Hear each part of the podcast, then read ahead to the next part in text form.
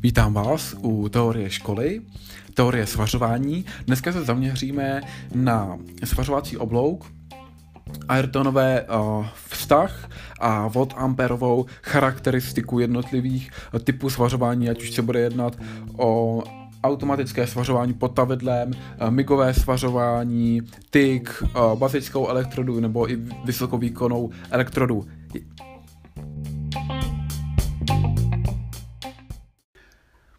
Elektrický oblouk, to je tedy elektrický výboj, který nabývá kruhového průřezu. Běžně ty svařovací elektrické výboje, konkrétně tady ty elektrické oblouky, najdeme v oblasti napětí 10 až 50 V a přibližně v oblasti proudu 10 až 2000 A. Středem takovéhoto kruhového elektrického výboje, elektrického oblouku je plazma. Co se týče samotného svařovacího oblouku, tak se sestává ze tří, respektive z pěti částí. První bychom našli katodovou skvrnu,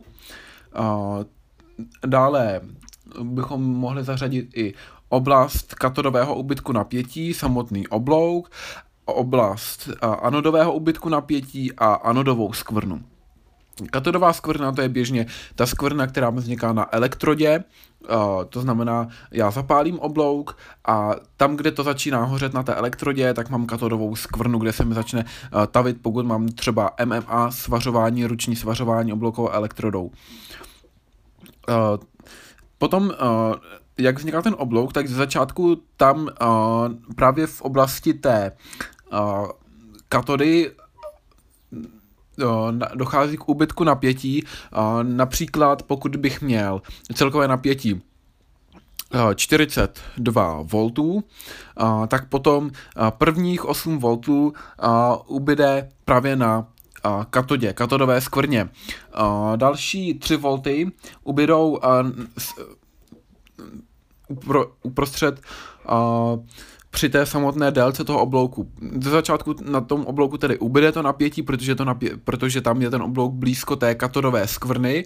Potom uh, probíhá samotný oblouk, ale tam příliš uh, toho napětí neubývá, ale kde na, ubývá poměrně velké množství napětí, tak to je anodová skvrna. Tady ta skvrna má v, um, velikost, nebo ještě tady um, u té anodové skvrny dochází k, um, před tou anodovou skvrnou uh, ke vzniku oblasti anodového úbytku napětí, uh, kdy uh, ten uh, nábyt, uh, úbytek napětí uh, je opravdu poměrně vysoký, asi 31 V z 42 V a zároveň právě i tady ta oblast se proto velmi prohřeje, což my chceme, aby právě zde vznikala ta tavná lázeň. Jinak co se týče velikosti oblasti anodového úbytku napětí, tak se pohybujeme v setině až tisícině milimetrů. No a na závěr se blížíme k anodové skvrně. I tato oblast je velmi malá a je to oblast, kde jsou právě pohlcovány ty elektrony, běžně je to setina milimetrů. Jinak, co se týče eh, samotného principu oblouku, tak náboj zde převážně přenáší elektrony. A to i proto, že ne, oni dosahují nesrovnatelně menších, menších hmotností než ionty. Konec konců třeba, když si vezmeme pouze kation vodíku H+, tak mole, uh, molekulárně, respektive atomová hmotnost uh, toho atomu H+, je 1,008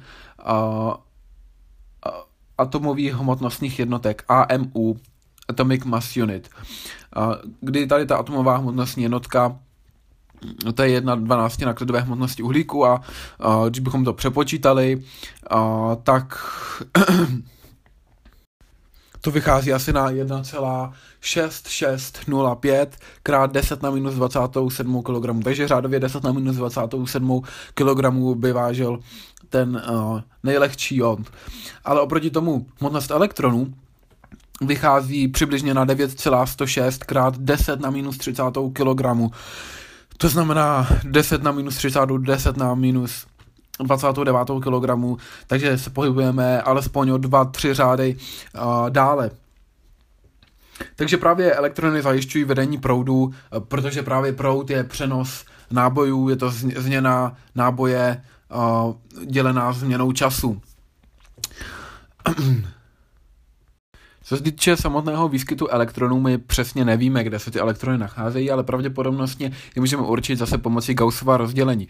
Tak když si uvědomíme, jak vypadá ten oblouk, tak uh, on sice šlehá, dejme tomu, a můžeme si představit tam první asi okolo nějaké přibližně mm, něco jako elipsy, a okolo toho oblouku, to, jak se bude postupně šířit to teplo, ale nakonec to změní v to Gaussovo rozdělení. A to znamená, v okolí se tam vyskytne právě takov, taková, taková ta charakteristická vlna, hrb, dá se říci, toho, jak, se bude rozdělovat nejen proudová hustota je, ale i teplota a, a tlak. No a přirozeně maximum, jak už co týče teploty, tak tlaku, tak té proudové hustoty, nalezneme v ose té elektrody, to znamená těsně pod tou elektrodou. Naopak, co se týče kationtů, kladných, kladně nabitých částic, tak při nižších proudech oni se pohybují od anody, to znamená z toho materiálu, ke katodě, to znamená k té elektrodě. A tady to je dáno díky přitažlivým silám, protože na té elektrodě tam odtud jsou tady právě emitovány elektrony, to znamená, tam působí klasická kolumbovská síla 1 lomeno Q1, Q2 lomeno 4 pi E0 ER, ER na druhou, zkrátka tak. A přitahují se a, nesouhlasně nabité náboje.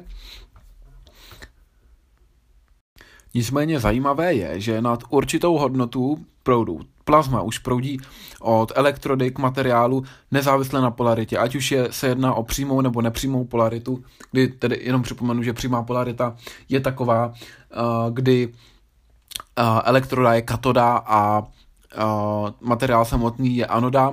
A naopak pokud ta elektroda je kladně nabitá a materiál záporně, tak se jedná o nepřímou polaritu ale uh, od určité hodnoty proudu už tady to uh, nerozhoduje o tom, jak bude plazma proudit. Souvisí to uh, s magnetickou indukcí, s magnetickou intenzitou toho kruhového magnetického pole, které uh, uh, začne být indukováno právě tím proudem, který protéká tím obloukem. A právě uh, tady to kruhové magnetické pole začne působit na to plazma silou, která uh, směřuje vždycky k základně, uh, když to řeknu zjednodušeně právě toho kužele v toho oblouku, ale samozřejmě my, my víme, že to není kužel, že to je právě to Gaussovo rozdělení, takže je to jakýsi útvar, jakýsi takový pahrbek, hříb, něco takového. Nyní bych se rád trochu pozastavil u volt amperové charakteristiky elektrického oblouku. Ta je vždycky platná jenom pro určitou uh, délku oblouku L, uh, kdy ta, oblouka, uh, ta délka oblouku L určuje napětí, což zase můžeme zjistit z Ayrtonového vztahu, experimentálního vztahu, kdy to obloukové, tedy ne zcela exakt, není to zcela exaktní vztah, to napětí na tom oblouku celkové se rovná vzorci A plus B krát L plus, a teďka budeme mít v závorce C plus D krát L lomeno uh, tím proudem uh, na tom oblouku, kdy právě hodnoty A, B, C, D jsou konstanty. Uh, možná, že si všimnete, že třeba um, měli jsme tam B krát L, tak v tomto případě B je ve skutečnosti tedy E, je to elektrická intenzita uh, v trupu oblouku, protože uh, víme, že napětí je orientovaný křivkový integrál z elektrické intenzity. Tedy, když to zjednodušíme, U se rovná eh, elektrická intenzita krát délka oblouku L a právě tady násobíme délku oblouku L ještě něčím a na druhé straně máme napětí, takže to dává jaksi smysl. A podobně, co se týče konstanty A, tak um, to nám zase uh, značí napětí pro krátký oblouk, zkrat, uh, kdy se jedná o součet právě katodového a anodového ubytku napětí a neuvaži, neuvažujeme tady, řekněme, ten trup toho oblouku, tu dlouhou část. No a co se týče samotné délky oblouku, tak čím budeme mít delší oblouk, tím méně efektivní bude efektivní, teďka myslím v tom smyslu, že více tepla bude vyzářeno jen tak do okolí, do vzduchu a méně se využije na ohřívání toho materiálu, svařování toho materiálu.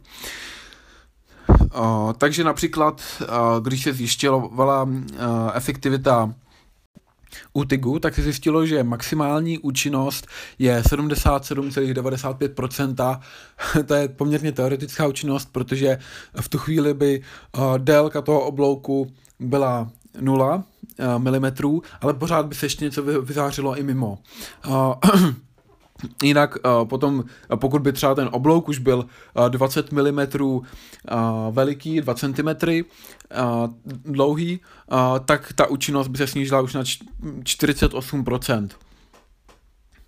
Jak je tedy vidět, tak s větší délkou oblouku nám roste napětí, takže třeba u uh, TIGu, uh, pokud opravdu uh, se pohybujeme okolo uh, 0 až 5 uh, mm délky oblouku, tak potom to napětí začíná někdy na 8 voltech a postupně roste, třeba na uh, 12 voltů, klidně může i vyrůst víc do těch 15 voltů, pokud už ta délka oblouku je delší, tím myslím například 10 mm Většinou se jedná o závislost lineární přibližně, nebo postupně se zpomalující, to znamená s větší délkou oblouku už potom dochází k menšímu úbytku napětí a největší změny právě prochází na začátku. Skoro bych řekl závislost, která se začíná podobat závislosti od, odmocninové funkce. Podobně potom, co se týče MIGu, tak tam potřebujeme počáteční vyšší napětí a, a potom tedy dejme tomu i, a, a potřebujeme i počáteční větší vzdálenost pro vznik toho oblouku. Takže pokud nám tam začíná ten oblouk někdy na 6 mm, tak potom I co se týče toho napětí, tak se pohybuje někdy mezi 18 uh, volty a roste dále. Uh, samozřejmě opět ze začátku bude růst více a postupně ten uh, růst bude opět podobný té odmocninové funkci. Takže třeba už, když ten oblok bude nabývat 15 mm, tak se pohybujeme někdy na 25 voltech, takže je vidět, že jsme, že tady je potřeba více voltů a delší oblouk než u TIGu. Co se týče bazické elektrody, tak tam ty poča- ta počáteční ta počáteční to počáteční napětí je ještě vyšší než u MIGu, ale zase délky toho oblouku jsou srovnatelné s TIGem. Takže zase se třeba pohybujeme v intervalu uh, 0 až uh, 8 mm délka oblouku, ale co se týče toho napětí, tak se pohybujeme od 20 do 30 voltů a tady ta charakteristika se opravdu už podobá poměrně té lineární, prostě přímka No a nakonec tady máme vysokovýkonovou elektrodu, tak přirozeně tam to napětí opravdu se po, bude pohybovat někdy mezi uh, 28 až 45 uh, volty, vysoké napětí na poměry svařování. Délka oblouku je opět přibližně srovnatelná s TIGem do uh, 10 mm. Výjimku opravdu tvoří ten make, který se pohybuje někdy od těch 6 do 12 mm. Co se týče voltamperových charakteristik oblouku, tak je dělíme na statické a dynamické. Dynamická charakteristika zobrazuje uh, právě schopnost uh, vyrovnávat se s různými náhlými změnami, jako třeba zkrát nebo zapálení oblouku, zhášení oblouku. A naopak té, ty statické charakteristiky, tak tam se řadí například uh, s, uh, trma uh, voltamperová charakteristika, uh, kterou bychom našli například u TIGu nebo u ručního obloukového svařování obalenou elektrodou. Výhoda té strmé voltamperové charakteristiky je, že pokud já nějakým způsobem tedy natočím tu elektrodu a najednou dojde ke změně napětí, tak ten proud se příliš nebude měnit. Pořád mi bude zůstávat konstantní. Naopak například MIG, MAC a také svařování automatem pod tavidlem APT využívá ploché voltamperové charakteristiky, která je obrácená v tom smyslu, že je spíše rovnoběžná s osou proudu, a to znamená, že napětí se tam téměř nemění a hodně roste proud. Při, při malé změně napětí a, se, a hodně poroste proud. A, a Tady ta charakteristika se zase hodí obráceně, když já potřebuju um, udržovat konstantní délku oblouku, což předtím právě tu konstantní délku oblouku jsem já jakoby ne, neudržel, protože jsem v ruce držel a, tu elektrodu. A, a to znamená, často se měnil, a byly tam velké výkyvy a, toho napětí. Tady zase, pokud, svařu, pokud se svařuje třeba automatem, tak potřebuji mít pořád konstantní délku oblouku a když chci třeba zvýšit rychlost stavení, tak akorát potřebuji tam pustit větší proud. Takže z tohoto důvodu se používá právě té ploché voltamperové charakteristiky. Dále se ještě můžeme setkat s polostrmou charakteristikou. To znamená charakteristika, kdy U krát I se rovná nějaké konstantě, takže je to rostoucí přímka pod nějakým úhlem ale máme zde teda konstantní výkon, protože právě výkon je součin napětí a proudu. Oproti právě té strmé vodamberové charakteristice, kdy v ideálním případě ten proud dosahuje konstantní hodnoty, a, a tedy nemění se mění se jenom napětí a, a také vlastně, co týče té ploché voltamperové charakteristiky, my si můžeme představit tam, že právě to napětí je konstantní a mění se jenom a, proud. A tady se nám mění, tady nám tady zůstává konstantní eh, výkon, to znamená mění se jak napětí, tak proud. Ale tato polostrmá charakteristika v praxi se příliš nevyužívá.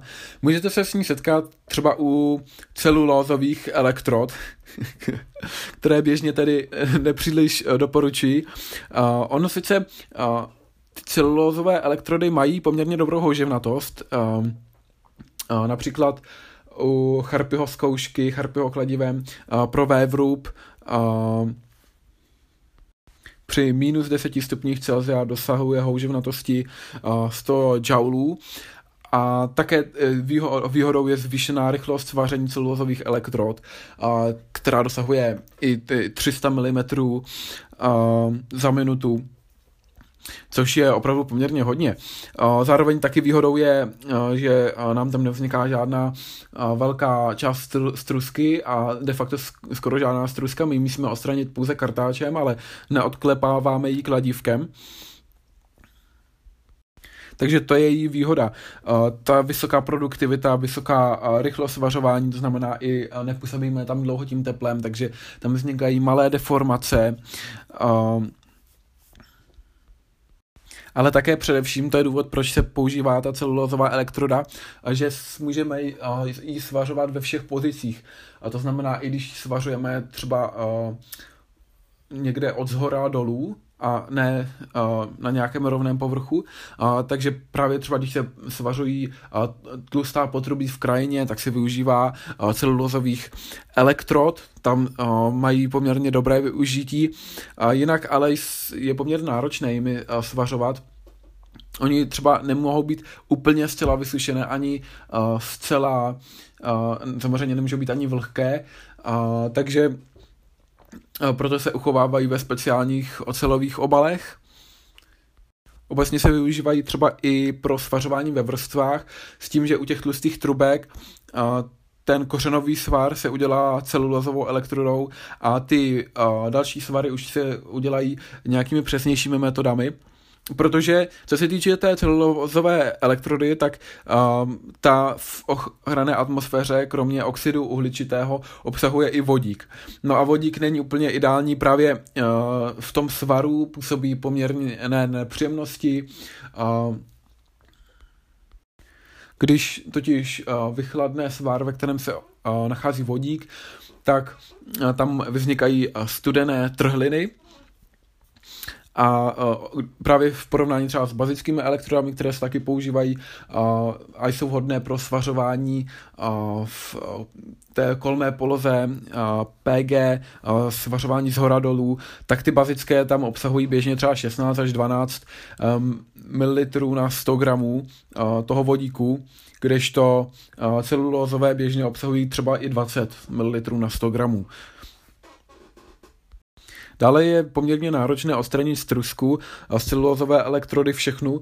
My nějak odstraníme kartáčováním, ale tento neduch právě uh, trochu odstraňuje uh, rutyl celulózová elektroda, když už ta struska se všechna vyloučí na povrch a potom dochází uh, k snazšímu odstraňování.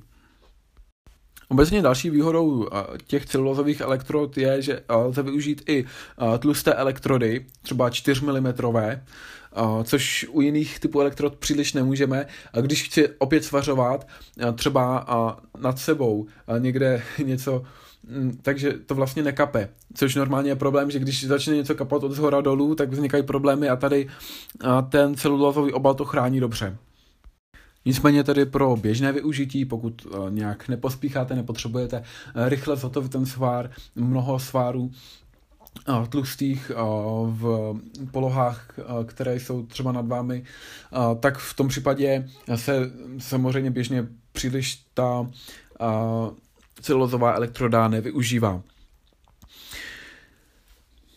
Dále, co se týče uh, tedy těch charakteristik, kromě strmé charakteristiky, uh, kdy máme konstantní proud, uh, nebo té ploché charakteristiky, kdy máme konstantní napětí, a po případě polostrmé charakteristiky, kdy máme konstantní výkon, tak máme ještě statickou, standardní statickou voltamperovou charakteristiku, která platí pro proudy menší jak 600 A, což je běžně splněno.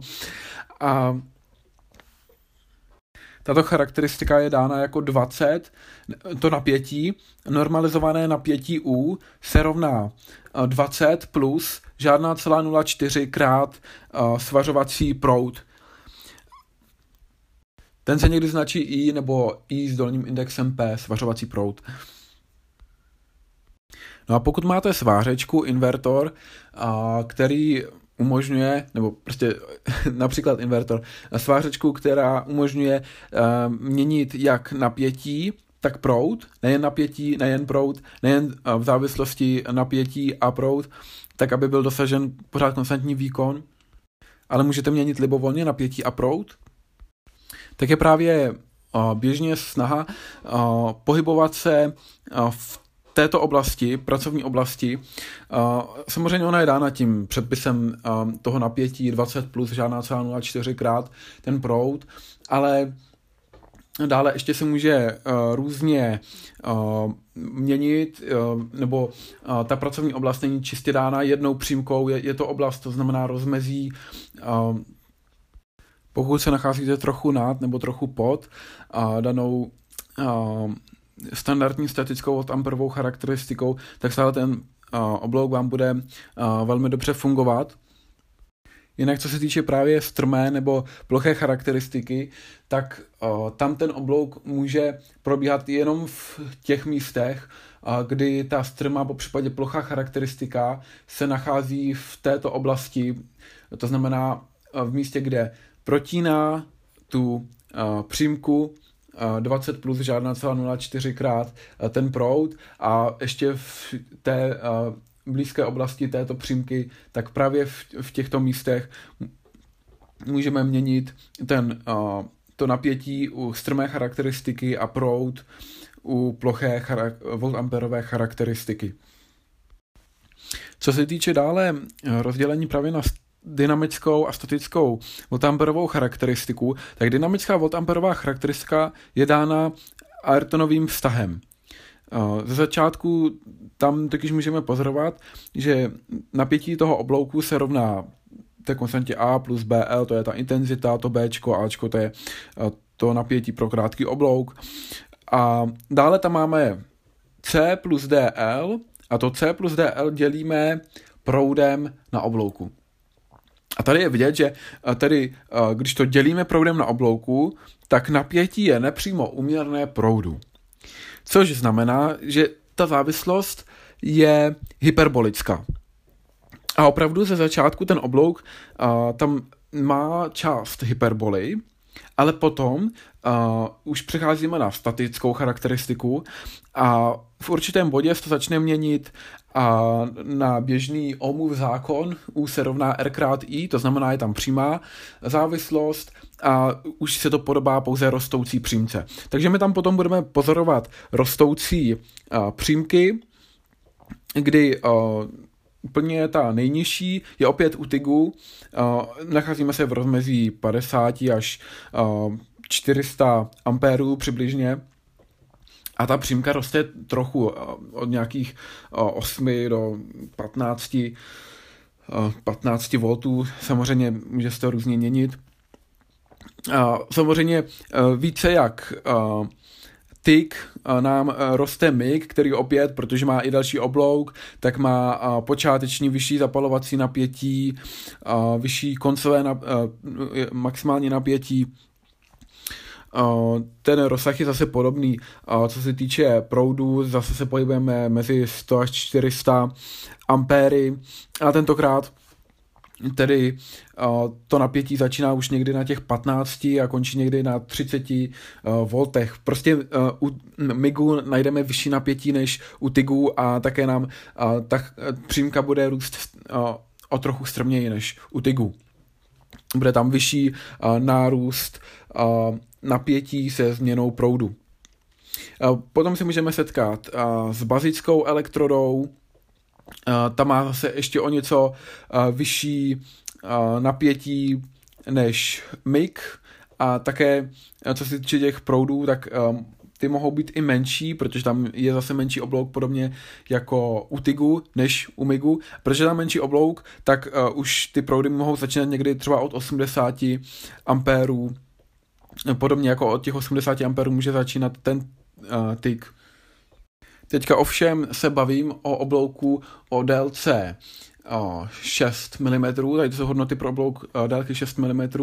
Přirozeně, když si vezmu malou elektrodu, tak můžu svařovat i s o dost menšími napětími a proudy, ale nebudu mít takovou to délku toho oblouku. U vysokovýkonové elektrody opět dojde k vyššímu nárůstu v té závislosti napětí a proudu. A také a tam budeme začínat na nejvyšším napětí. Pohybujeme se těsně pod 30, takže dejme tomu nějakých 28 voltů až do 50 voltů a zase ten rozsah a tentokrát bude uh, nižší, co se týče proudu. Ta vysokovýkonová elektroda nemůže nabývat uh, těch uh, hodnot, jako je třeba 400-500 eh, amperů, eh, to s, zase s tím napětím už by bylo příliš mnoho výkonu, ale tak běžně 100-300 ampérů a těch 30-40 voltů pro vys- vysokovýkonovou elektrodu jsou uh, realistické hodnoty pro oblouk 6 mm. Jedinou výjimkou je pak automatické svařování pod tavidlem, v angličtině byste to našli jako submerged arc welding, které naopak klesá a neroste s, rost, um, s napětím, tak ten proud postupně klesá. Takže zatímco pro uh, 200 ampérů se pohybujeme na napětí asi 40 V, tak pro 500 ampérů už se nacházíme na 35 V a pořád s rostoucím proudem to napětí bude klesat. A jak je vidět, právě pro automatické stvařování potavidlem ten rozsah je poměrně široký, co se týče proudů, tam i vysoké proudy dokáže svařečka zvládat. Všechny tady ty hodnoty jsou ale velmi orientační, protože to velmi závisí nejen na délce toho oblouku, ale třeba i na chemickém složení elektrod, na průměru hrotu elektrod. A opravdu, jak zmiňuje, tak na počátku dojde k poklesu napětí v závislosti na proudu. Tam právě budeme mít tu hyperbolu, e, Ayrtonové vztah, ale a potom nám tam začne už vznikat rostoucí závislost s tím, že ten počátek, ten pokles se tam běžně nezobrazuje. Doufám, že vás tato epizoda zaujala, něčím obohatila, možná, že se jednalo o rozložení jak proudové hustoty, tak tlaku, tak teploty a fakt, že právě jak tlak, tak teplota, tak proudová hustota jsou rozloženy podle toho Gaussova rozdělení v tom oblouku, a nebo možná, že vás zaujalo rozdělení na strmou, plochou a polostrmou voltamperovou charakteristiku, kdy právě strmá charakteristika má konstantní proud, a naopak plochá charakteristika má konstantní napětí a polostrmá charakteristika má konstantní výkon. Já vám přeji pěkný zbytek dne.